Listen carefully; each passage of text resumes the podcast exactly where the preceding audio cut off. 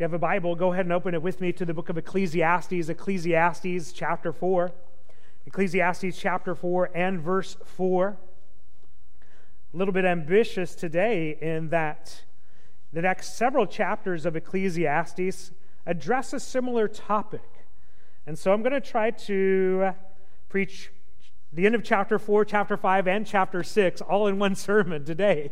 And uh, the good news is, is we're not still in the first service, so we made it. and so we'll make it in this service as well.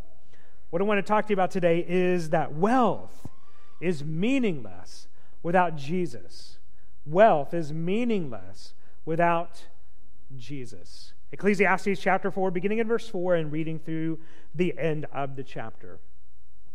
I saw that all labor and all skillful work is due to one person's jealousy of another.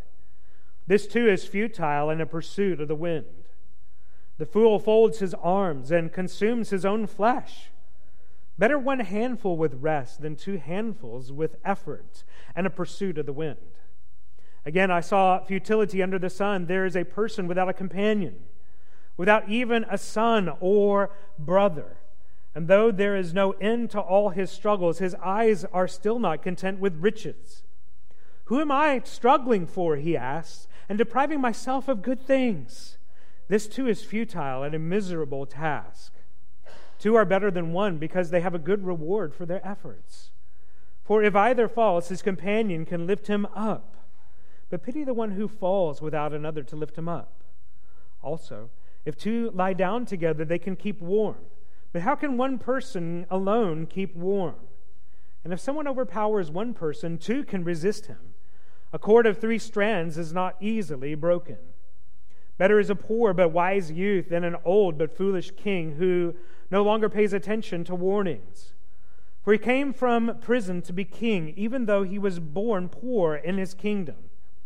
I saw all the living who move about under the sun follow a second youth who succeeds him.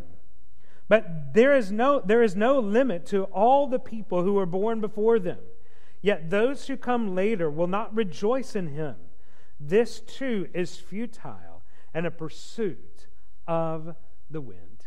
Let's pray together. Father, we thank you for your word. We thank you for this truth. And we thank you that this, these passages here in Ecclesiastes are in Scripture. They represent a struggle of a of a saint of old who wrestled with these tensions in life, trying to find meaning in things of this world. And so, Lord, I pray that you would help us to learn the message of this passage and help us to learn the message of Ecclesiastes. And Lord, to apply it to our lives and help us to realize that everything is meaningless without Jesus.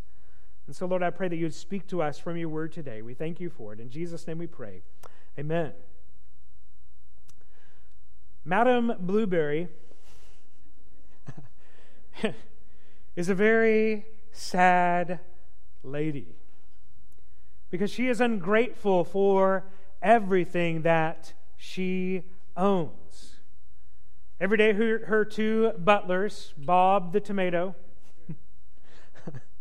and Larry the cucumber, of VeggieTales fame, come to her house and they try to help her around the house. And one day she is crying. She is distressed. She is distraught over all of the things that she does not own. Oh, if I just had more stuff, if I just had more things, then my life would be so happy. Then my life would be so fulfilled. I know I've got this great treehouse. I know I've got all this stuff. But look at all the things I don't have that everybody else has.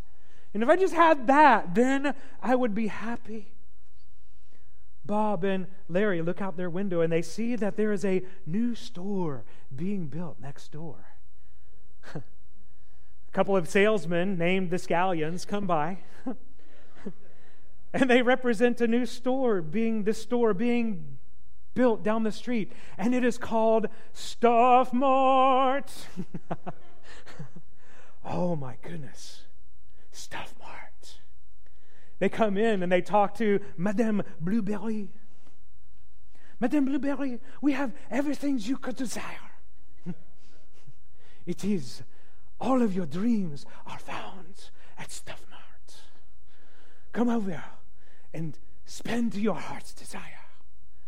And Madame Blueberry falls for it. I will be very happy if I have all of the stuff that is at Stuff Mart. And she goes to Stuff Mart because there they have all of her dreams fulfilled in a single location. All of her dreams right there. And as she is going to Stuff Mart to spend all of her money at this new store, she noticed there's this poor little girl who's just sitting there wearing a black cap and a peach blouse and celebrating her birthday with the one piece of pie that her family could afford to split among themselves, themselves for her birthday. And as they are eating this pie, she could see something on their faces that she did not have in her heart. There is joy, there is gladness, there is contentment in the simple, satisfaction in the simple. And they begin to sing a song celebrating the simple life, celebrating contentment in what they have. But that doesn't last very long. They eventually get to this gigantic store, Stuff Mart, and she begins to, Madame Blueberry begins to buy a lot of useless products and gets the free shipping to her house. and then going home, she sees a little boy, or actually, he, he is in the, in the food court of the mall, and, and she sees him and he says, I really wish I could have that train. And dad says, No, all we can afford is the ball. Okay, dad, I love the ball. I'm so excited to have this ball. And they began to sing the same song about contentment in their souls and gladness about what God has provided for them, satisfaction in the simple. Madame Blueberry and Bob and Larry get back to their houses, or her house, her tree house. And they notice that all of the stuff is being packed into her treehouse. Stuff after stuff, package after package, so much so that the house, the tree house, begins to bend the tree under the weight of the house that is now full of all of this stuff that promises to bring satisfaction to her life. Those of you who have studied physics, know something of something called elastic potential energy. it's the same energy that you get when you pull back a bow. In fact, the exact same energy was being added to her house as the tree bent under the stress, or as her house bent under the weight and the stress of the stuff that they filled her house. They said, No, no, stop, stop, stop. And her house was so full, the back door began to open, and all of the stuff began to fall in the lake, splashing into the water behind her house. And then, as all of this stuff began to splash in the water, too much weight was let go at once, and you can imagine what happened. Boom! The tree springs back and her house flies off into the distance. It was all gone in a moment. And then, sitting alone with Bob and Larry, she begins to sing the song, same song sung by the poor little girl and her dad at the picnic table. The last thing you see on the screen of that particular episode of Veggie Tales is this verse right here, Proverbs 15 27, and it says, Greed brings grief to the whole family. Greed brings grief to the whole family. True of a lesson that we teach our children when we watched Madame Blueberry. and true for us too. And Solomon, the wealthiest king that ever has been, this preacher who has been preaching to us and teaching us that there is the world, everything is meaningless without Jesus, here in these next couple of chapters, begins to address the issue that wealth is meaningless without Jesus. You can gain the whole world and yet lose your soul. The wealthiest king who went on this search for meaning in life is speaking to us and he's saying, Don't listen to the commercials. Don't listen to that. You cannot find meaning in stuff. You can have an infinite bank account, but be empty inside. And Stuff Mart doesn't sell satisfaction. There's no aisle at Stuff Mart for joy. You cannot find contentment there. And yet we live in a culture that more and more and more sells joy, sells satisfaction. If you only had this, then you would be happy. And it's all. Satisfaction can only be found in infinite things, in eternal things. Satisfaction and joy can only be found, meaning in life can only be found in Jesus Christ. There's two questions that I want to ask, and that I think Solomon asks in the next couple of chapters concerning wealth, concerning the antidote to finding meaning in wealth, to the greed that so often pervades our society. First, why can't wealth deliver a meaningful life? And then, second, we will address well, what do we do instead? How do, what do we replace that greed with in our souls? First question is this why can't wealth deliver a meaningful life? Hopefully, you've left your Bible open. If not, go ahead and grab a Bible again. Turn to Ecclesiastes chapter 5. He addresses this question in Ecclesiastes chapter 5. And he gives us several answers to this question. Why can't wealth deliver a meaningful life? Look at chapter 5 and verse 10. He says, The one who loves silver is never satisfied with silver, and whoever loves wealth is never satisfied with income. Why can't wealth deliver a meaningful life? It's because you will never have enough. You will never have enough. John D. Rockefeller was once asked, he is the oil tycoon who was the head of Standard Oil, and he was once asked, How much money is enough? And his response was very telling. How much money is enough, John Rockefeller? One dollar more. One dollar more. That was the heart, that was his heart's desire. And that is the problem. If you love wealth, then it, be, it is worse than a meth addiction. If you love worth, you need a, if you love wealth, you need another fix. You need another fix. I need more. I need a little bit more. I need one dollar more. And it will never leave your soul alone. Without limits, you will become dissatisfied. And that's the kind of culture we live in. You know, one of the things we found when we moved into our house in Louisville, we lived in a, an older house in Louisville built before the 1950s. In the modern era, they don't fit in those cabinets. and they've actually done interesting research studies on this. Before the 1950s, cabinets were smaller because the plates were smaller. Why, is, why were they smaller? Because they ate, people ate less in that time frame. Isn't that interesting? The average plate size was, was smaller in the 1950s and before than it is in the modern times, the modern era. We live in a society that says more, more, more, more, more. More will satisfy. More will give me joy. It can never deliver. Look at verse 11 in chapter 5. Verse 11, he says, When good things increase, the ones who consume them multiply.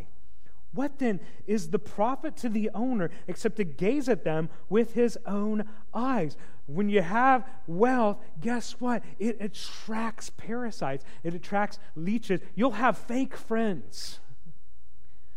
If your love is of money and that's your meaning in life, it will attract fake friends. That's his point. Solomon is saying there when you have wealth, it tends to attract people who become your friend, not because they like you, but because they want a cut of the pie because they want a cut of what you got from Stuff Mart.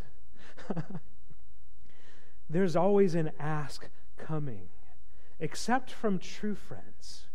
True friends are not for sale and can't be bought, and they are with you regardless of your status in life. Proverbs chapter 19, verse 4 says it's like this Wealth makes many quote unquote friends, poverty drives them all away. oh, isn't that true? Isn't that so? When you live for wealth, you'll have so many so called friends, but you'll also spend time with some other new friends called the creditors, the bankers, and maybe even the IRS. when you live for stuff, it can't deliver. Did you know this interesting statistic?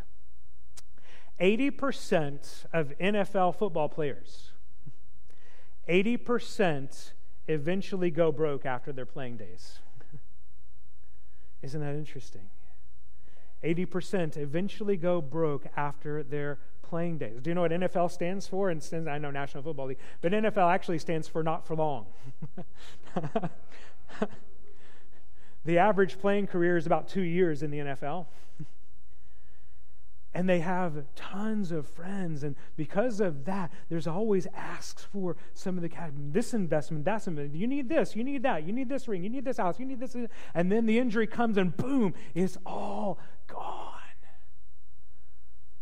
You will attract fake friends. Money buys friends, but when the money is gone, it's gone. Look at verse 12. In verse 12, it says this The sleep of the worker is sweet whether he eats little or much, but the abundance of the rich permits him no sleep. Another answer to the question, why can't your wealth deliver a meaningful life, is because you won't sleep well. You won't sleep well when your love is money. When you try to find meaning in wealth, you will keep yourself awake at night to the blue glow of your cell phone, constantly checking the status of your investments, constantly scanning Amazon to see what it is that you need to buy from the modern version of Stuff Mart. And when the latest downturn happens, you will lie awake worrying about it because what you love has been dissipated, what you love has been taken away from you you here today, gone tomorrow. Money cannot bring happiness, contentment, and peace. And you know what? This is not just true of those who have wealth. This can also be true of those who don't have much, but think that if I just had that, then I will be satisfied in life. Then I'll find joy and meaning in this world. If your love is money, whether you have it or don't, you always want more, it cannot deliver that satisfaction. You won't sleep well. I know this to be true because I look back over my past and I see some of the times and some of the seasons in my own life, some of the times when I've stressed the most and when I've most sleepless nights are when I'm, when I'm worried about money. And yet, when I look back over those times when I worry about money and how we're going to pay the bills, guess what? Almost, in fact, every single time, that worry was a waste because God provides for our needs. God always comes through. Philippians chapter 4, verse 19 says this And my God shall supply every need of yours according to his riches and glory in Christ Jesus. Now, very important to remember that that verse does not say, And God shall supply all of your greeds.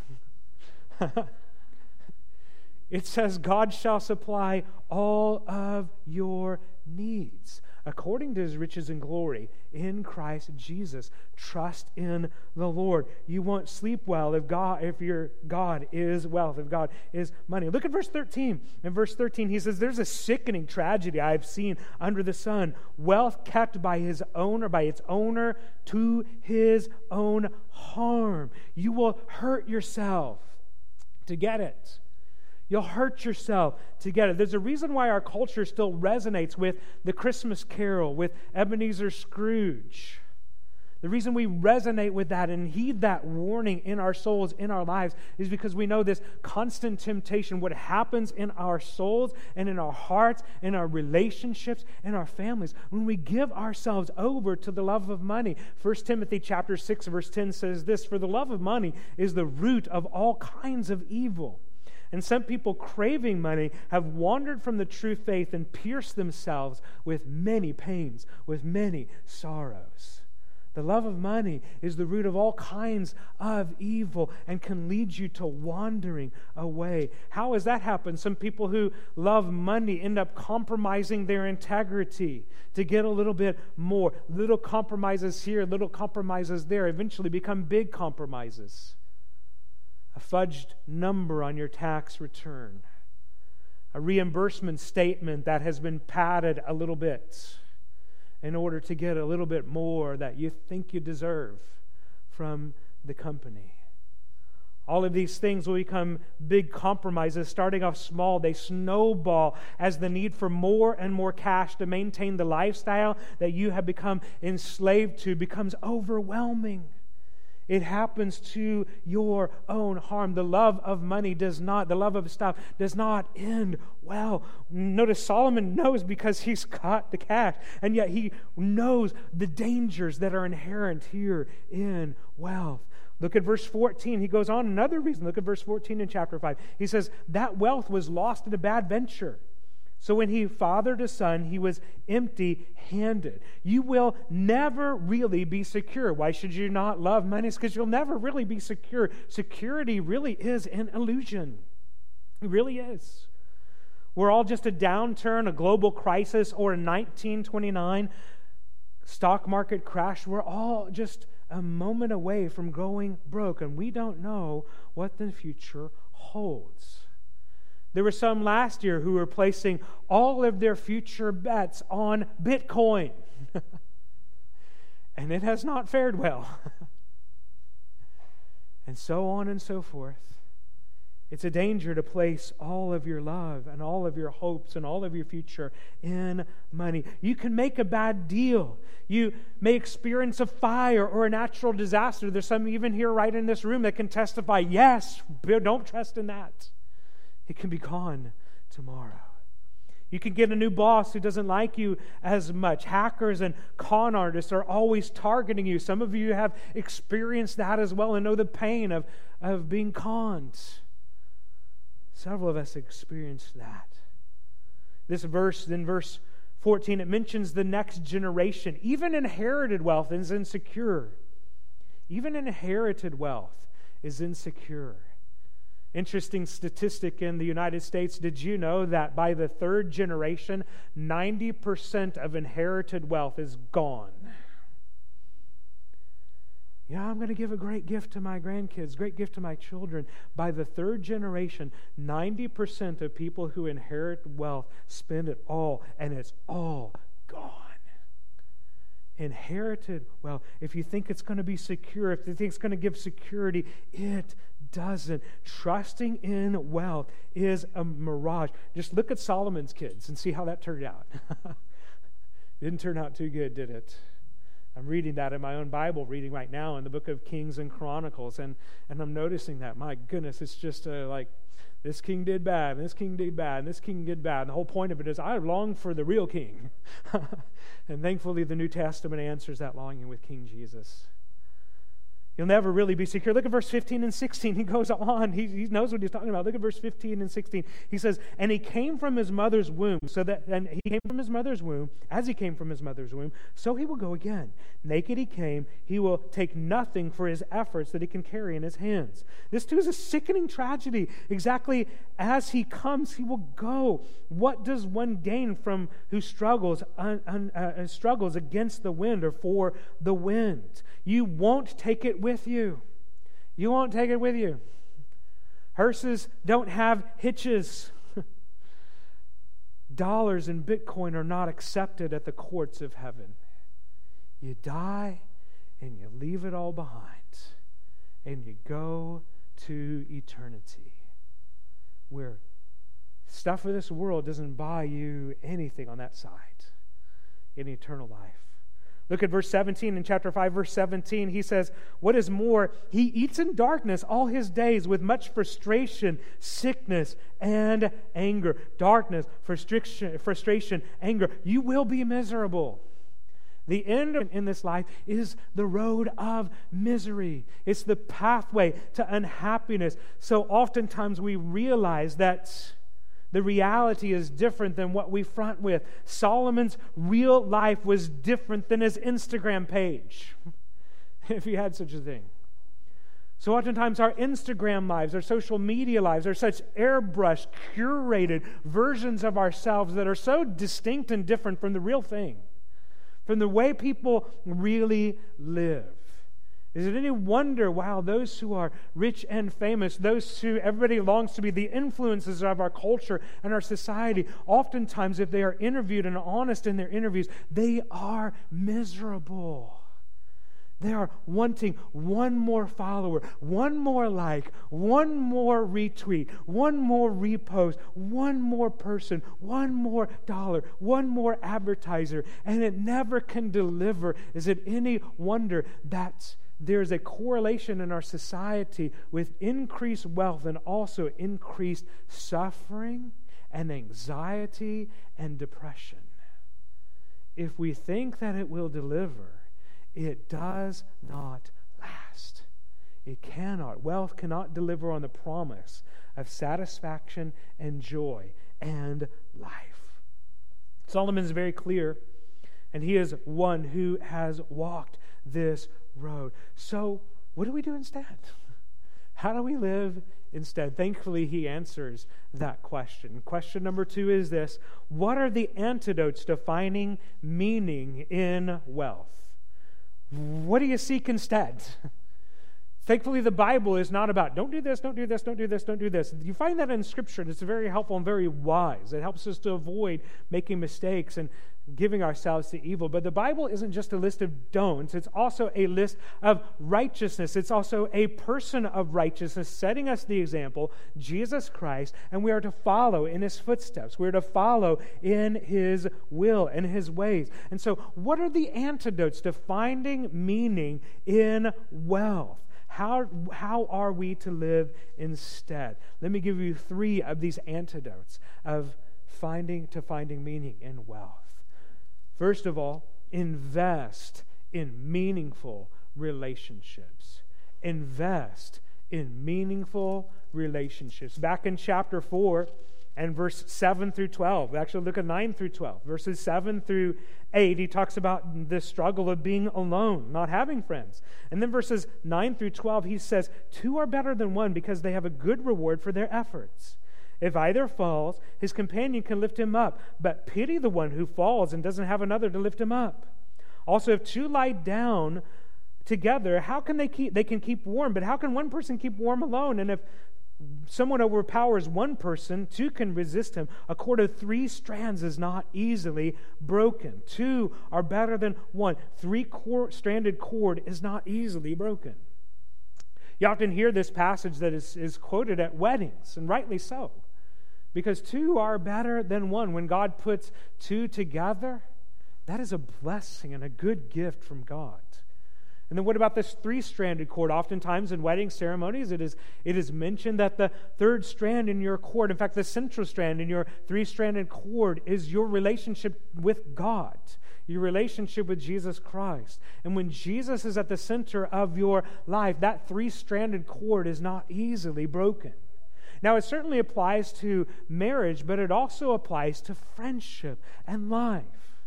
You are never meant to be alone by yourself without any friends. We are called as believers to live in community with each other.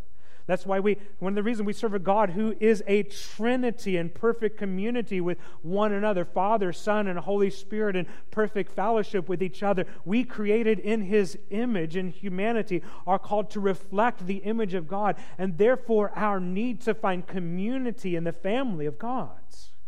We are created with the need for one another. And God, in His wisdom in the New Testament, has called together the church as a community of believers where we can find these relationships and these friendships that we can strengthen each other and stand firm with each other in our time and hour of need. You were made for community, you were made for relationships. So if you want to know what to invest your life in, invest your life in relationships. Invest your life in Christian community.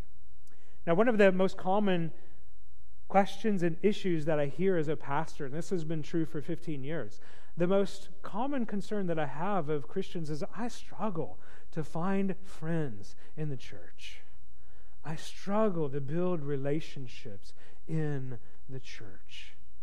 So let me give you some pastoral counsel on that. I don't have verses and chapters that I can say, okay, here's where the Bible says how to make friends. it doesn't really give that kind of counsel. We have to have wisdom in order to how to how to seek that out in our lives. So how do you how do you seek out friends in the church? Let me give you some wisdom there, some counsel. How do you make friends at church? Let me encourage you to pray that God would provide friends. Pray for it. If you haven't been praying for friends, start praying. Jesus, Lord, I need friends. Help me to find some godly friends in my life. Pray for it. That's a good thing. It's a good gift from heaven, and God does not withhold good gifts from us. So pray and ask God, God, I pray that you would provide somebody that, a friend that, that would be true, that would be close. Let me encourage you to be at church and be at church regularly and often. Every time the door is open as much as possible in your life, be here. Spend time in life group. Spend time in meals. Today we're going to have a picnic. It's not too late. You're like, well, I haven't cooked anything. That's okay. Grandma Safeway is open. Go over there and grab some cookies and meet me over there at the park. Come on out. I know some of you had stuff going on today, but if you can, come on over to the park. Spend time in that building relationships. You can't build a friendship with people you're never around. and so spend time in church. Let me encourage you as well. When you come to church, right now, we're not really building relationships. That's not the purpose of this kind of meeting, this kind of gathering. We're not building relationships, and we're, you know, we're worshiping the Lord and spending time worshiping the Lord together. But if your habit is right after the service to get out the door and get out the parking lot as quick as you can, change that habit. Hang out a little bit in the foyer. Go grab an extra cup of coffee or an extra water before you go out the door and spend some time talking to people. We see a church is growing in health when Scott and I have to wait to go home because people are hanging out and talking, because friendships are being developed, if your habit is, I don't want to talk to anybody, I want to get out of here as quickly as possible, I get that because I'm more of an introvert than an extrovert, right? know, hard to believe, but I'm, it is true. I married an extrovert that helps me see the value and. It's okay to be around people every now and then. I'm like, okay. All right. I'd rather just be in my chair with my book or, you know, that kind of stuff. But, um, but I get it. I know the value of, of friendships and, and the importance of investing in that. But I encourage you, spend time, hang out a little bit more between the services, after the service, before the service. Get here a little bit early, spend time talking to people. Go to life group. Be a friend you want others to be. Be a friend you want others to be. Your friendship is a two way street. Be the kind of friend you want others to be. Don't be the kind of friend that's high maintenance. Be the kind of friend that's other focused, that's other centered. How can I be a blessing to the other person? Ask other people good questions about them. Ask them about them. How, what is your, how is your day? What's going on in your life? Find those people who have similar, uh, similar love, similar interests. Be friendly. Be the kind of person, be the kind of friend you want others to be. Ask people to sit with you at church you know, we don't have the ropes anymore, right?